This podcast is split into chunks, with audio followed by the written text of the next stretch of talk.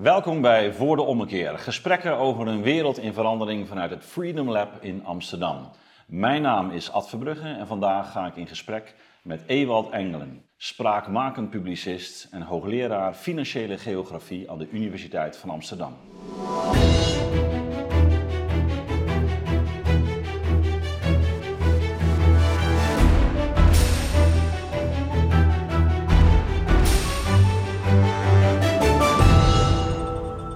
Welkom, Ewald. Ja, leuk hier te zijn. Ja, zeker. Ja.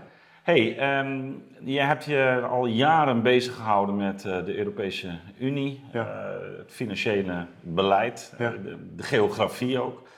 Ehm, de euro, het is op het moment redelijk rustig, zo lijkt het. Of is dat schijn? Nee, dat is volgens mij heel erg schijn. Er zijn allerlei onevenwichtigheden binnen de Europese Monetaire Unie. Mhm. Een enorm overschot, e- exportoverschot bijvoorbeeld in Nederland en Duitsland. Waarvan je dus eigenlijk moet constateren dat de euro te goedkoop is. De rentestanden te laag zijn voor die landen. En een veel te dure eh, euro en veel te hoge rentestanden voor nog altijd eh, de zuidelijke kant van de Europese Monetaire Unie. Ja, het, wordt, het wordt allemaal toegedekt nu door eh, met name het beleid van de ECB, de Europese Ja. Centrale Bank. Maar daaronder zit, zitten die echt structurele onevenwichtigheden. Die zitten daar nog als, eigenlijk als nooit tevoren. Ja, dat is, dat is eigenlijk het principiële probleem hè, van de euro. Toch één, één rentestand voor een, eh, eh, een gebied dat eh, economisch eigenlijk heel divers is en Ja. ook steeds verder divergeert. Ja, absoluut. Zo, Ja. We zien nu natuurlijk ook nu hoe de, hoe de jonge generatie uit het zuiden, die getalenteerd is, naar het noorden trekt. Ja, absoluut. Dus er zijn allerlei dingen mede als gevolg daarvan gaande. En laten we toch even on- ons als startpunt richten op het zuiden. Je hebt onlangs een eh, analyse gepubliceerd over eigenlijk de turbulentie die in Italië zichtbaar Ja. wordt. En wat we eigenlijk zien, en dat hebben we natuurlijk ook al eerder meegemaakt, maar eh, we hebben nu toch wel met een, eh, met een hele grote speler van doen. Absoluut. En dat de bevolking zich lijkt te keren tegen het, het stelsel. Ja. En nou ja, ja, dat is ook zo. Verkiezingsuitslagen vorig Ja. jaar waren al dat de twee oppositiepartijen... die eigenlijk heel erg eurosceptisch zijn, Lega Noord uit het noorden... en de Vijf Sterrenbeweging met een veel grotere representatie en aanwezigheid in het zuiden van Italië... dat die gewonnen hebben. Die zijn ook samen een kabinet gaan vormen. nou, op, op zich al een wonderlijke Ah, combinatie. ja, ab- absoluut, zeker. Het zijn rechtspopulisten en ik noem dat toch, Linkspopulisten. toch linkspopulisten. Ehm, Was en dat die een hebben, gemeenschappelijke vijand? ja, die gemeenschappelijke vijand is dus inderdaad Brussel, maar ook Ja. natuurlijk het Italiaanse establishment. Eh, maar het is vooral Brussel. eh, en men heeft volgens mij de juiste analyse dat sinds de introductie van de Europese Monetaire Unie, verdrag van Maastricht 92, Monetaire Unie vanaf 2000, 2001, je dus inderdaad gaat zien dat het een knelverband is voor met name die Italiaanse economie. Ehm, eigenlijk 20 jaar stilstand als het gaat om loonontwikkeling. Af en toe wat groei, dan weer wat krimp. Dus die economie is er eigenlijk ook niet groter op geworden. En men heeft inderdaad als vijand aangewezen Brussel. En wat mij betreft is dat terecht. Ja, nou, nou hebben wij natuurlijk eh, in het noorden nogal eens het idee gehad van, nou ja, die Italianen die hebben natuurlijk al jarenlang zoveel schulden gemaakt en eh, die, ook wat de begrotingsdiscipline betreft, kun je ze van alles verwijten. Ja. En wat jij eigenlijk in dat artikel ook laat zien, is dat het eigenlijk nog wel meevalt. Nee, je dat is ook zo, ja. Ja, als je dat afzet tegen een land als. Duitsland. Ik, het was voor mij ook even Nee, een dat verbazing. Omdat we hier, hier inderdaad heel sterk denken van, Ja. nou ja, die Italianen gaan natuurlijk jaar in jaar uit over die eh begroting. Maar dat is dus Dat is, dat is helemaal niet zo. Nee, maar, dus maar wat hebben ze daarvoor moeten betalen voor die discipline? Nou ja, kijk, ik bedoel, een van de dingen die dus. Wat, wat vast ligt in dat verdrag van Maastricht. is dat je eigenlijk moet streven naar begrotingsevenwicht. en dat die staatsschuld dus onder de 60% moet komen. Die staatsschuld in Italië is historisch gezien altijd erg hoog. Mega. Maar in de aanloop naar de Europese Monetaire Unie heeft men ongelooflijk veel moeite gedaan om die terug te brengen. En dat is ook voor een groot deel gelukt. Men heeft nooit die 60% geraakt, gehaald, maar men is wel onder de 100% gekomen. Dat is een mega inspanning geweest. Dat heeft men gedaan door enorm in te zetten op begrotingsdiscipline. Dus als je kijkt naar de overschot op de begroting, jaar in jaar uit, dan moet je constateren dat sinds de introductie van de euro Italië meer overschotten heeft geboekt dan Duitsland. Wat toch altijd gezien wordt als het beste jongetje van de klas. Nou, dat weten veel, veel mensen in Nederland Dus niet. procentueel ged- gedisciplineerder. Het is gedisciplineerder. Maar de prijs die men daarvoor betaald heeft, is gigantisch geweest. Men heeft eigenlijk, en dat hebben we dus ook gezien sinds het uitbreken van de eurocrisis in 2010, op het moment dat je excessief gaat inzetten op het terugdringen van je begrotingstekort, Uh, in economieën waarvan pakweg een derde tot de helft eigenlijk de publieke sector is, is ook in Nederland zo, ja, dan leidt dat meteen tot economische krimp. Uh, en daar zijn met name de onderkant van je arbeidsmarkt, de meest kwetsbaren, zijn daar het slachtoffer van. hebben zij veel verkocht ook, uh, ja, absoluut. Ja, ja, ja, ja. Het is enorm geprivatiseerd.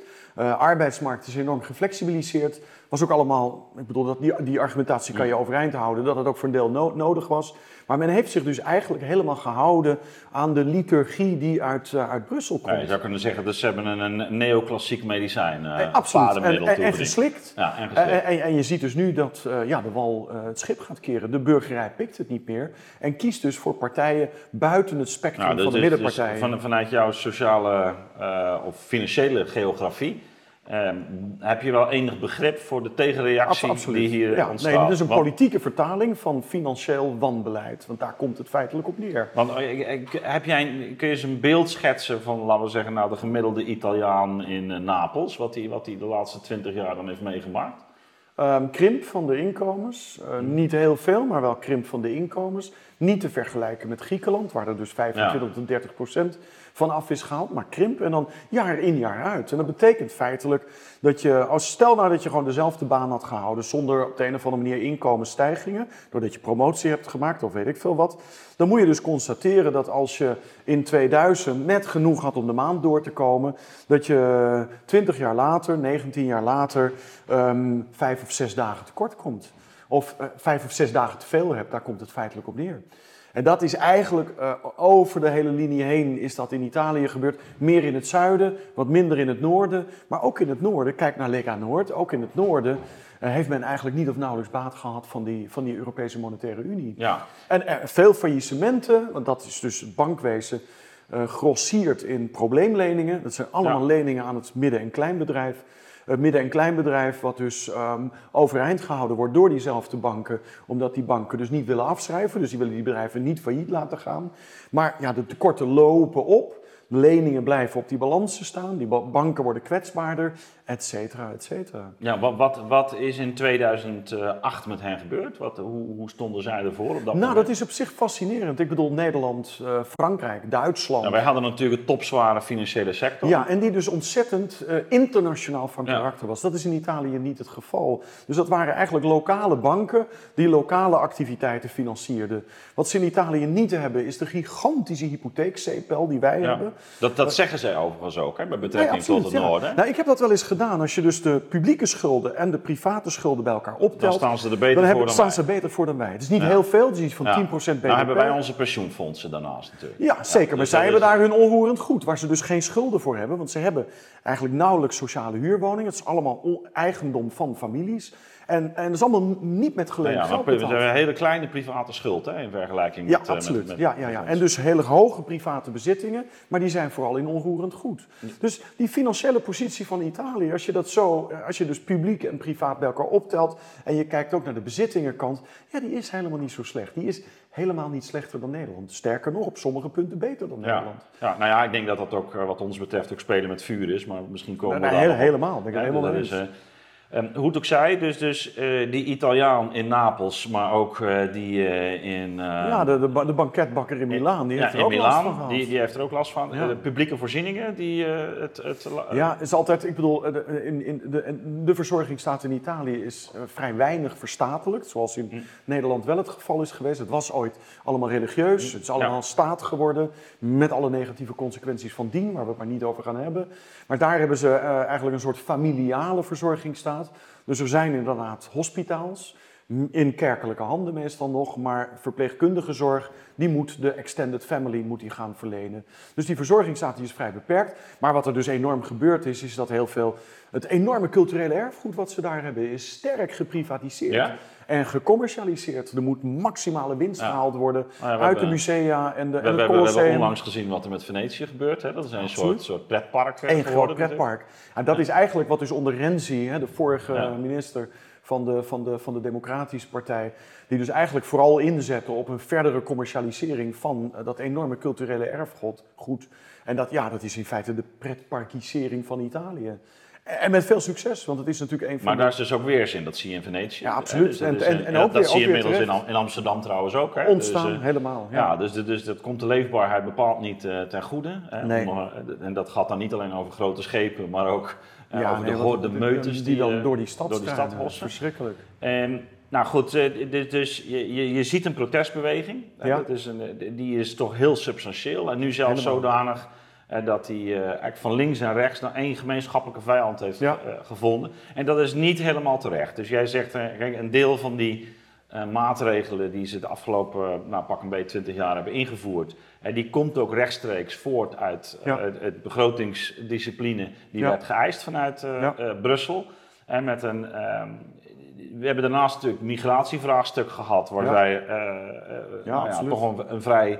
Eh, laten we Zij zeggen- vangen het op, laten we wel ja, wezen. En, en daar hebben er ze is weinig steun vanuit eh, de Europese ja, Unie. En dat hebben ze nu zelf nationaal dan maar aangepakt. Ja, hè? het duurt te Eh, lang, er vrij drastisch. Ja. Ehm, goed, en nu? Waar, sta- waar, waar staan we? Nou, we hebben natuurlijk Europese parlementsverkiezingen gehad, twee weken Ja, geleden. dat was een monsterzegen voor Martin. Salvini, ja, Ja. precies. Dus die, heeft, eh, die meent dus ook dat hij een sterk democratisch mandaat heeft om de oorlog tegen Brussel eh, opnieuw een eh, nieuwe stimulans te geven. En dat heeft hij ook meteen gedaan. Een dag later of twee dagen later heeft hij aangekondigd: wij gaan een bestedingsimpuls in die economie stoppen. Dus wij gaan ons geen eh moer aantrekken van de begrotingsdiscipline die Brussel Ja. ons oplegt. Wij willen graag groei. En daar hebben ze uiteindelijk gelijk in. Want kijk, dat begrotingstekort eh, en eh, de staatsschuldhoogte wordt uitgedrukt als percentage van het bruto binnenlands product. De omvang van de economie. En dan kan je twee dingen doen. Je kan proberen dat terug te brengen bij een gelijkblijvende omvang van de economie. Wat we gezien hebben is, als je dat doet, dan gaat die economie krimpen. Waardoor je nog meer inspanningen moet gaan verrichten. Maar wat zij dus zeggen, wij willen die economie groter maken. Dan zakt dat pijl vanzelf. En daar hebben ze gelijk in. Ehm, en dan krijg je meteen eh, vuurwerk terug van Brussel, die dan zegt van ja, dat eh, gaan wij niet pikken. Wij gaan een excessive deficit procedure aanspannen met mogelijke sancties en boetes. En dat spel, dat is nu op de wagen. Ja, nou nog even los van, van wie er nou gelijk heeft of niet. Ik wil- denk dat in ieder geval duidelijk is dat, dat eh, de Italianen een prijs hebben betaald. Ofwel voor hun regeringen, of en voor hun regering en voor Brussel. hè. Absoluut, Dus ja. denk ik de, successievelijk. Of in het, in, het, in het samenspel van beide. Eh, daarnaast hebben ze ook nog eens weinig kinderen. Dus ze vergrijzen behoorlijk. Enorm, hè. ja. Dus ehm, eh, ja, en, en merk je dus dat, dat eh, de levensstandaard dus achteruit gaat. Nou, eh, goed, ze kiezen dus voor de, de, de flanken, in dit geval eh, De kiezers, links en rechts, de ja. kiezers. Ja. Ehm, die zetten nu dus in op die confrontatie met Brussel. Ja. Ehm, waar gaat dat naartoe? ja, dat is natuurlijk voor een deel koffiedik kijken. Het is wie, Wat gaat er, jij? wie gaat er het eerste knipperen. Ehm, Want de financiële markten die gaan gewoon, net als met Griekenland. Eh, is dit houdbaar, dit verhaal? Want eh, je kan natuurlijk zeggen, je ziet de rente al oplopen in eh, Italië. Nou, we hebben het in eh, gezien hoe Griekenland natuurlijk, hè, de, de, de, bevolking zelf destijds eigenlijk heel, heel helder was over wat ze wilden. Maar ja, Ja, maar een groot verschil tussen Italië en Griekenland is dat het merendeel van de schuld eh, van Griekenland verhandeld werd op internationale financiële markten. Eh, en het merendeel van de schuld van nou, er Italië. zaten heel veel banken natuurlijk. Ja. Eh, Maar ja. het merendeel van de schuld van Italië is in handen van Italiaanse inwoners. En er staat heel wat op de, de, bij de ECB, toch? Ik neem aan dat de ECB inderdaad ook wel wat Italiaanse schulden gekocht heeft. Maar toch volgens mij 80% van de totale Italiaanse schuld is in handen van Italiaanse burgers. En dat maakt het in principe mogelijk Hoe, hoe, dat... hoe komt dat eigenlijk? Ja, dat is een appeltje voor de dorst. Ja. En, en zo hebben de Italianen dat altijd. eh, dus deels is dat vrijwillig, deels ook onvrijwillig. Er is ook wel wat koppelverkoop geweest. Jij kreeg een MKB-leningje, maar dan Dat, moest dat, je wel wat. zitten eh, obligaties. ja, er eh, hoorden wat obligaties als onderpand bij die je moest kopen. En, en het is natuurlijk ook gewoon actief verkocht. Ik bedoel, er zijn gewoon eh, verkooptrucs zitten daarbij. Dus een hele reeks van Italiaanse burgers heeft gewoon willens en wetens Italiaanse overheidsobligaties gekocht. En dat was inderdaad gewoon een redelijke rente. Eh, de Italiaanse staat gaat niet failliet, was altijd de gedachte. Dus ehm, veilige belegging, goede rente. Ehm, je bent eh, dom als je dat niet koopt. Maar het maakt voor de Italiaanse overheid nogal wat verschil. Want eh, de rentes lopen op op die internationale kapitaalmarkten. Maar je Ja. kan je dus zo voorstellen dat op het moment dat die rentes te hoog oplopen, dat de Italiaanse overheid, het ministerie van Financiën, een nieuwe serie obligatie uitgeeft met een gefixeerde rente die lager ligt dan de marktrentes. Uh, en dat die die dus gewoon plaatst bij de spaarreserves van de eigen burgers. En dat betekent dat dat gewoon een circulatiesysteem gaat worden. De rentestanden, de rentelasten daarop, die vloeien weer terug in de portemonnee van de burgers. En na vijf jaar of tien jaar, al naar gelang de looptijd, komt dat bedrag weer vrij en kan dat weer besteed worden door diezelfde Italiaanse burgers. En dat is toch een ander verhaal dan in hm. Griekenland. En ook een ander hm. verhaal dan in Nederland. Het is hetzelfde patroon wat we in Japan zien. In Japan is de staatsschuld nog veel hoger. 200 of 220 procent van het bbp. Maar dat is dus ook datzelfde binnenlandse circulatiesysteem. Ja, en dan kunnen buitenlandse beleggers, de Goldman Sachs van deze wereld, kunnen hoog springen, kunnen laag springen. Maar ze hebben vervolgens geen enkel effect op het financieel en begrotingsbeleid van de Italiaanse overheid. Ja, ja dus, dus wanneer je die rente ziet oplopen, dan betreft het eigenlijk maar een, een relatief beperkt percentage van, uh, van de uitstaande schuld. Althans, uh, ze worden minder gegijzeld door die, ah, ze door die, minder gegijzeld door die financiële, door die financiële markten. dan andere uh, lidstaten van de oh, Europese ja, Monetaire Unie. precies. Oh, dat, dat, is, dat is voor mij nieuw. Dus, dus, dus dat betekent ook dat de Italiaanse regering, wat dat betreft, zich ook minder gelegen hoeft te laten liggen.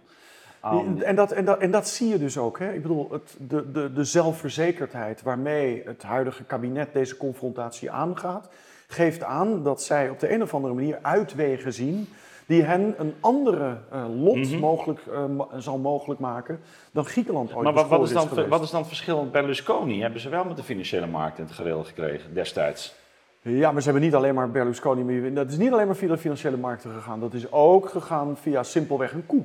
Ik bedoel, de Europese Commissie heeft gewoon een koe gepleegd. Die hebben een technocraat die dus neoclassiek geschoold was. De voormalige uh, decaan van de uh, economiefaculteit van een van de meest rechtse uh, universiteits... een van de meest rechtse economiefaculteiten van, van, van Italië, de Universiteit van Boccioni. Mhm. Daar komen al die Italiaanse Nobelprijswinnaars komen daar vandaan. En dat zijn dus ook degenen geweest die dus een die, die eindeloos argumentatie hebben aangeleverd voor het bezuinigingsbeleid wat in die eurocrisis afgekondigd is.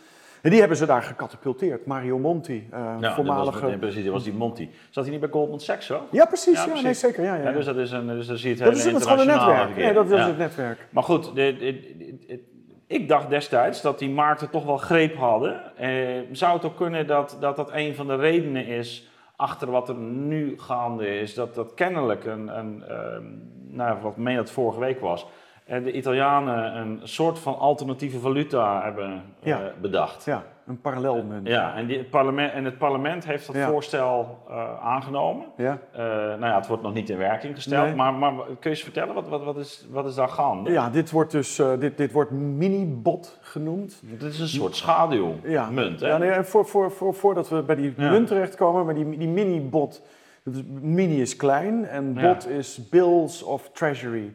Dus het is in feite een schuldpapier getekend door het ministerie van Financiën met een kleine coupure. Uh, dus een standaard overheidsobligatie is 1000, 10.000 uh, euro. Uh, dit gaat over 50 tot 100 euro. Dus het is een kleine coupure.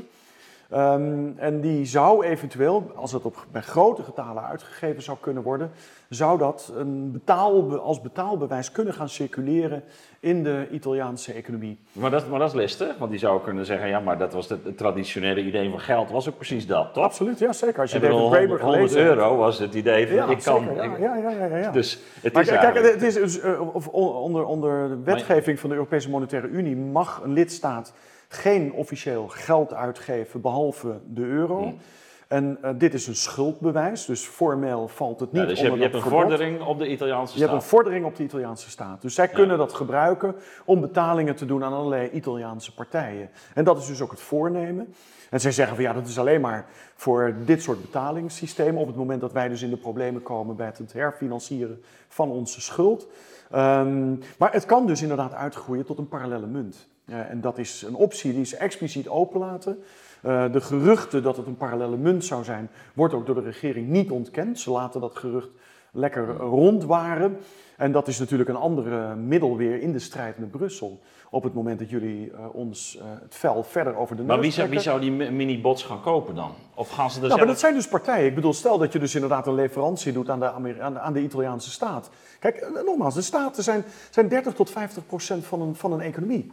Op het moment dat... Dus, en- maar zij kunnen ook betalen met die mini-bots? ja, precies, dat is wat ze gaan doen. ja, dus- dus Kijk, en dan, en dan gaat dat circuleren in de dat is, economie. dat is dezelfde dan. Het is ontzettend listig. Nou, kijk, en, en, en die motie eh, waarin dat zit... zelfs je ambtenaren zou je met, eh, voor een absoluut, deel zou mini-bots kunnen salaris... Ja, absoluut, ja.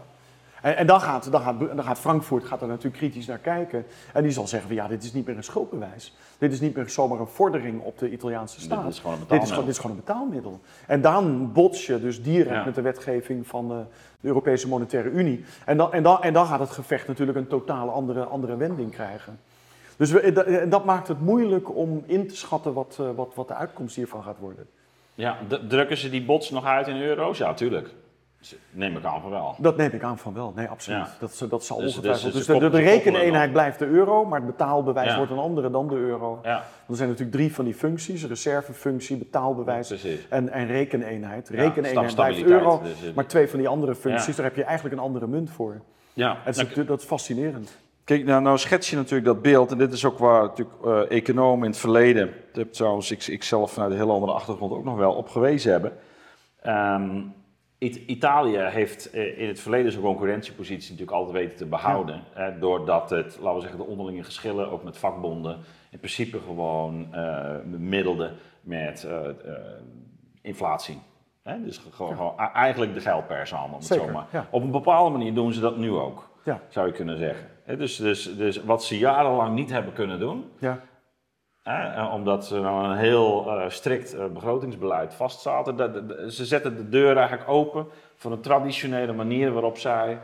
Nou, kijk, op het moment dat je dus een parallele munt hebt die binnenlands circuleert, dan betekent het feitelijk dat je niet meer afhankelijk bent Ja. van de restricties die bij de Europese Monetaire Unie horen. Wat wel zo is, is dat die euro die zal dus bestaan en alle relaties met je omringende landen eh, moeten bepalen. Maar binnenlands heb je hem niet meer nodig. Dus je kan, je kan bijdrukken. Je kan een andere rentestand invoeren die past bij wat je. En je kan eh, natuurlijk ook eh, appreciëren en depreciëren ten opzichte van de euro die geldt in de rest van de Europese Monetaire Wat, Unie. wat, wat gaat dit nou te- teweeg? Ik bedoel, uit? Het blijft koffiedik kijken, dat zei Ja. zo even ook al, maar Ja. toch. Je hebt natuurlijk al eerder geschreven ook over de effecten van die euro. We zien het natuurlijk ook eh, met name in het verschil tussen Noord en Zuid en die, ja, toch die, die onevenwichtigheid. Wat, wat, wat, wat, wat- Wat is het risico als we nou eens gewoon naar de komende twee, drie jaar kijken?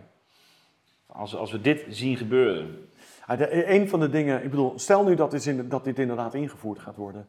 En dat ehm, Salvini eh, en consorten dus tegen Brussel zeggen: wij gaan hier ons dus helemaal Ja. niets van aantrekken. Wij gaan een parallelmunt de introduceren. bevolking staat te juichen. Ja, de bevolking staat te juichen. Wij gaan eh, hier een, een, een, een, in feite een ander monetair experiment Ja. van maken. En, en het blijkt over twee, drie jaar dus inderdaad eh, macro-economisch ehm, eh, groei te, te, te produceren. Dan weet ik vrijwel zeker dat andere zuidelijke lidstaten van de Europese Monetaire Unie ehm, hun kans schoon zien en een soortgelijk experiment gaan doen. Nou, en dan weet je één ding, dan betekent, dan, dat, dat betekent dat die euro uit elkaar gaat vallen.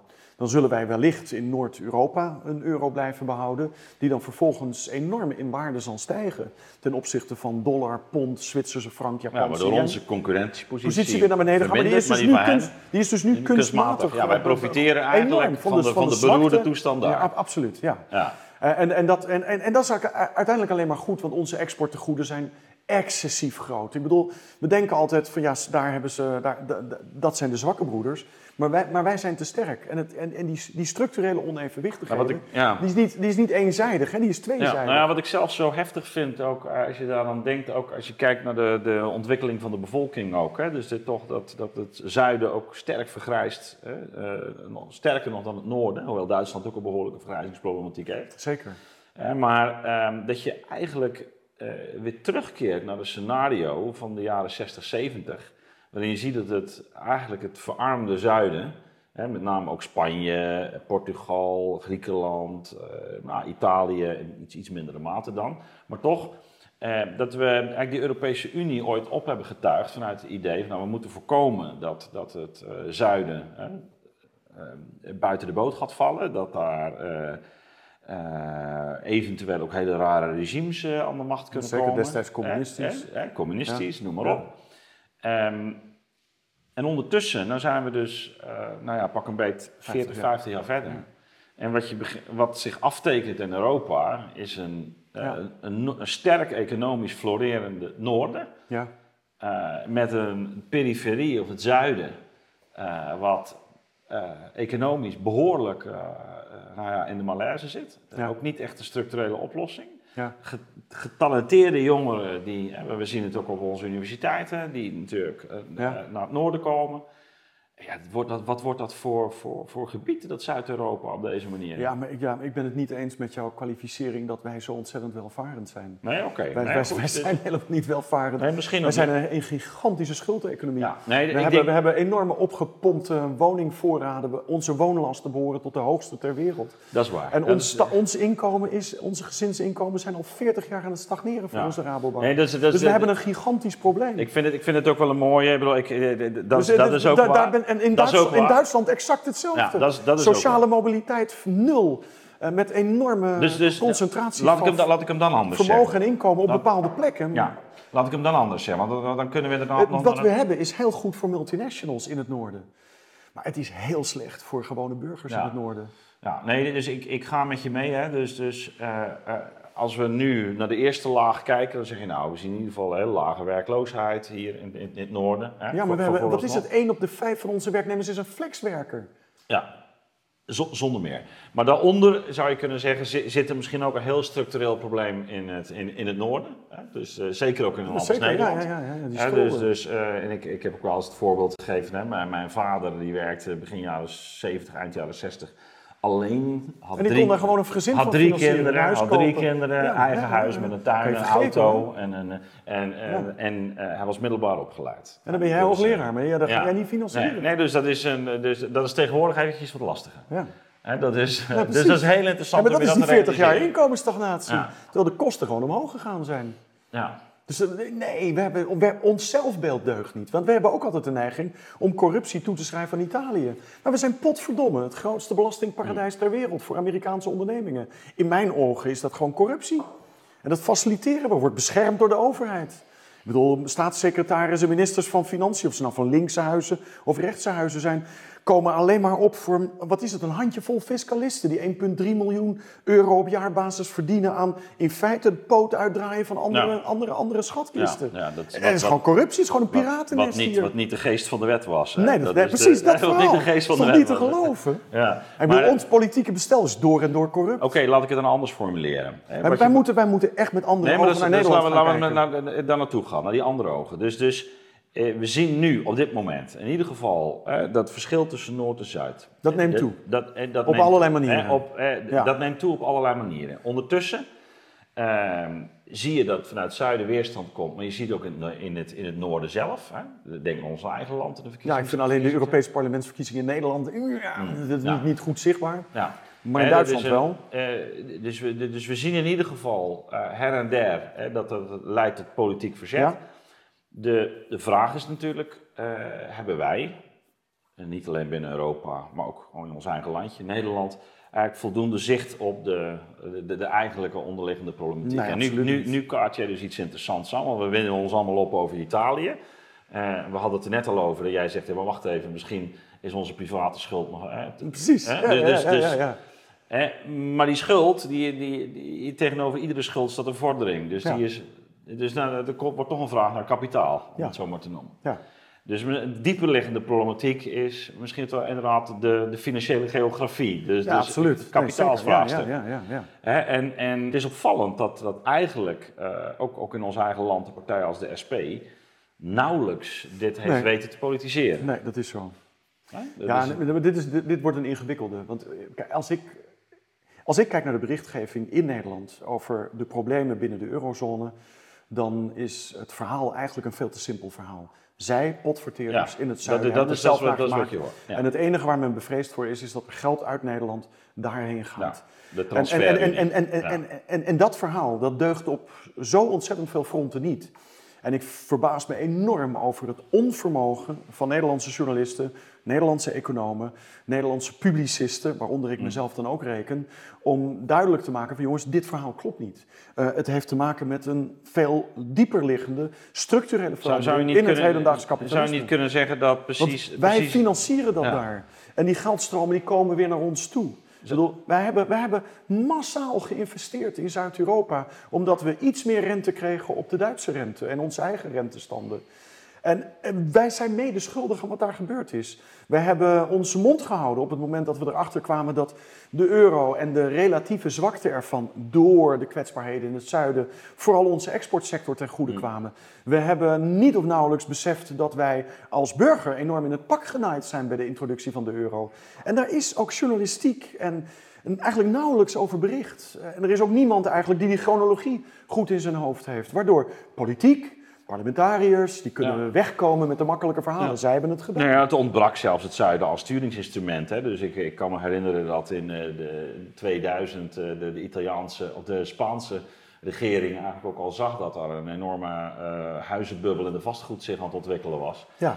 Uh, maar, maar, ze hadden geen instrumenten, want, want uh, dat werd door de Deutsche Bank en uh, Nederlandse ja. banken, die zaten ja. eigenlijk volop daar. Helemaal. En, dus, dus, dus, dat, dus dat verhaal, dat klopt. Dan zou je kunnen zeggen dat een deel van die laten we zeggen, die, die polarisering die je nu ziet hè, rond, rond Europa, ehm, maar misschien ook wel in het identiteitsdebat, noem maar op, een soort verhulling is ja.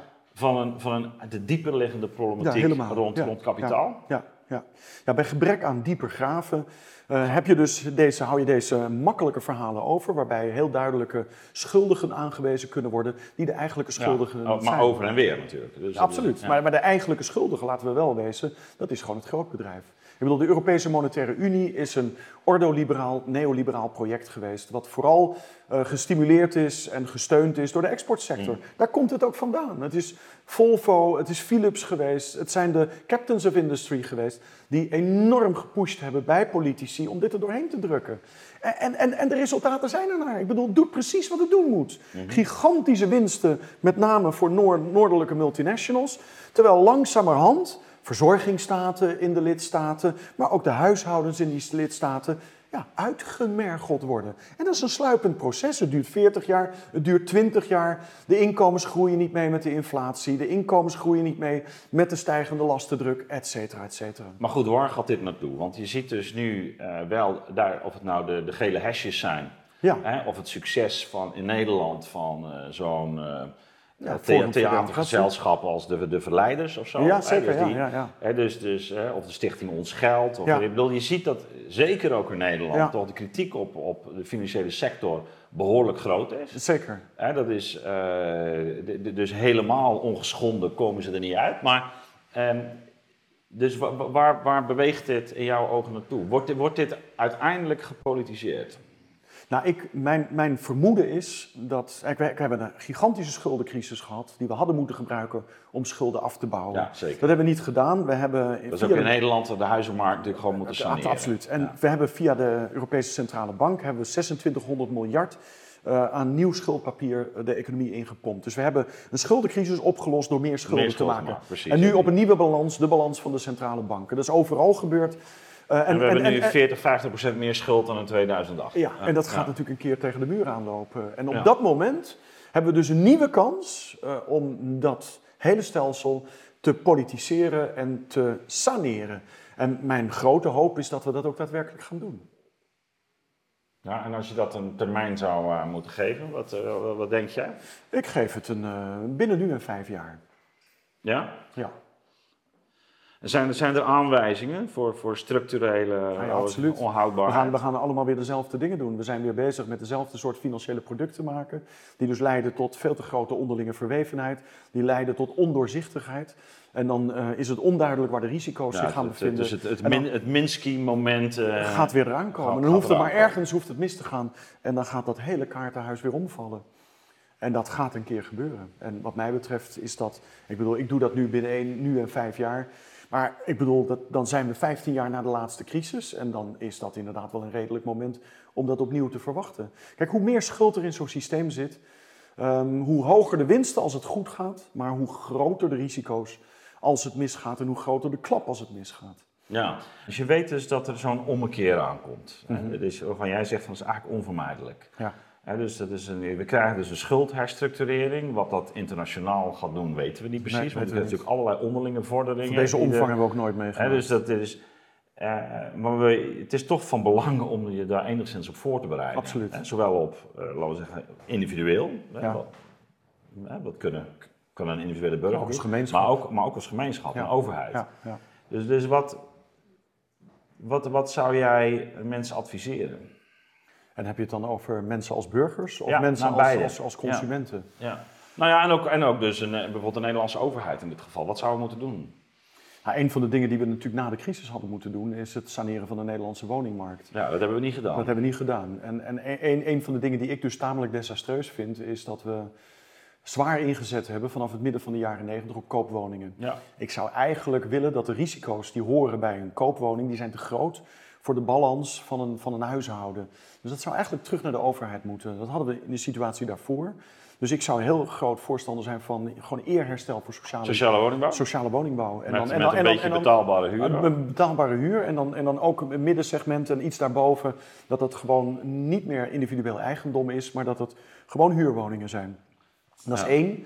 Ik zou terstond het leenstelsel stopzetten, want het is alleen maar nieuwe schulden aan was. Ja. Dat moet ook gewoon, dat moet een overheidsfunctie worden. Wij moeten ervoor zorg dragen dat eh, Nederlandse kinderen ehm, ehm, tegen een redelijk bedrag, niet te duur, en gewoon goed eh, wetenschappelijk Ja. eh, beroepsonderwijs Nou, kunnen volgen. te meer omdat natuurlijk een, een, laten we zeggen, academische opleiding vandaag de dag nou niet meer een garant, per definitie een garantie is op een, Nee, een maar, hele riante nee, nee, nee, maar kijk, ik bedoel, je, bent, je- je zorgt ervoor dat je bevolking toegang heeft tot een academische opleiding. Niet alleen maar met het oog op de arbeidsmarkt, maar met een breder Ja. scala aan doeleinden. Maar in ieder geval ook vanuit de gedachte van minimaliseren van die schuldopbouw Ah, ook bij, bij jonge mensen. belangrijk. Dus dat, Dus is, dat- het dat eer- moet dat, dat is- moet dat is het eerste. Ja, Ehm, dus sociale woningbouw, dus ja eh, dan, heb je, dan, heb, je- dan heb je ontzettend veel schuld te pakken hoor. ja. Eh, kijk, de Nederlandse publieke schuld is eh, onder de 60%, is allemaal verder Ja, geen probleem. Daar, daar ligt het probleem niet. En, en ik zou er zelfs een voorstander van zijn om die schuld weer wat meer te laten oplopen. Want we hebben natuurlijk niet alleen maar een financiële schuld.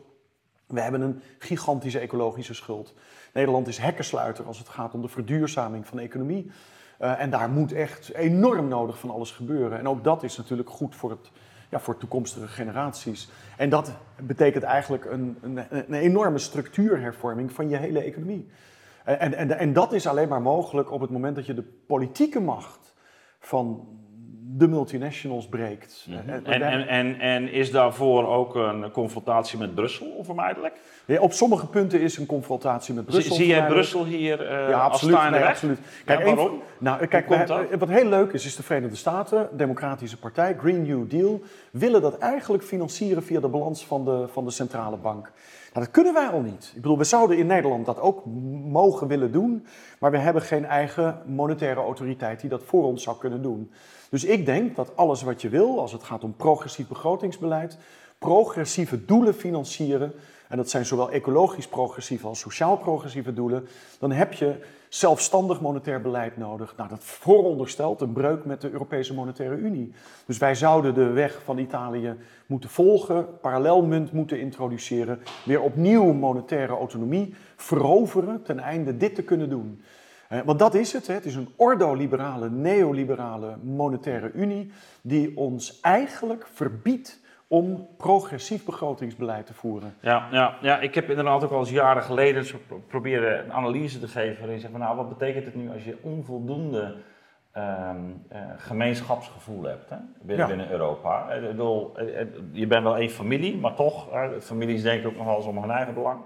Dat zie je natuurlijk ook. Dat, dan loop je eigenlijk vanzelf al het risico dat je onderlinge verplichtingen gaat eh, uitdrukken in geld. Ja, Hè? Dus Ja. je, je zegt, nou ja, goed, we, we spreken gewoon puur financiële eh, Ja. regels af met elkaar. Ja. Dat is eigenlijk gebeurd. ja. En, en ik vraag me af, hoe, hoe kijk jij nou aan tegen, ehm, als we het dan hebben over specifiek de, de, de Europese orde, tegen een zo'n ehm, ja, omgeving als het Brusselse, ja.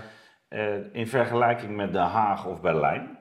eh, waar het gaat om de rol van eh, lobbyisten of kapitaal. Want Ja. het lijkt mij het- in- in- dat juist waar zeg maar, voortdurend het spel van de onderlinge compromissen moet worden gezocht. Het formuleren van regels waarin je elkaar financieel uh, nou ja, probeert uh, in, in de tang te houden. Dat de, financiele logica juist enorm dominant in, is. Dominant is in Brussel. Ja, ja. Volgens mij klopt dat. Ik bedoel, er zijn twee, twee dingen.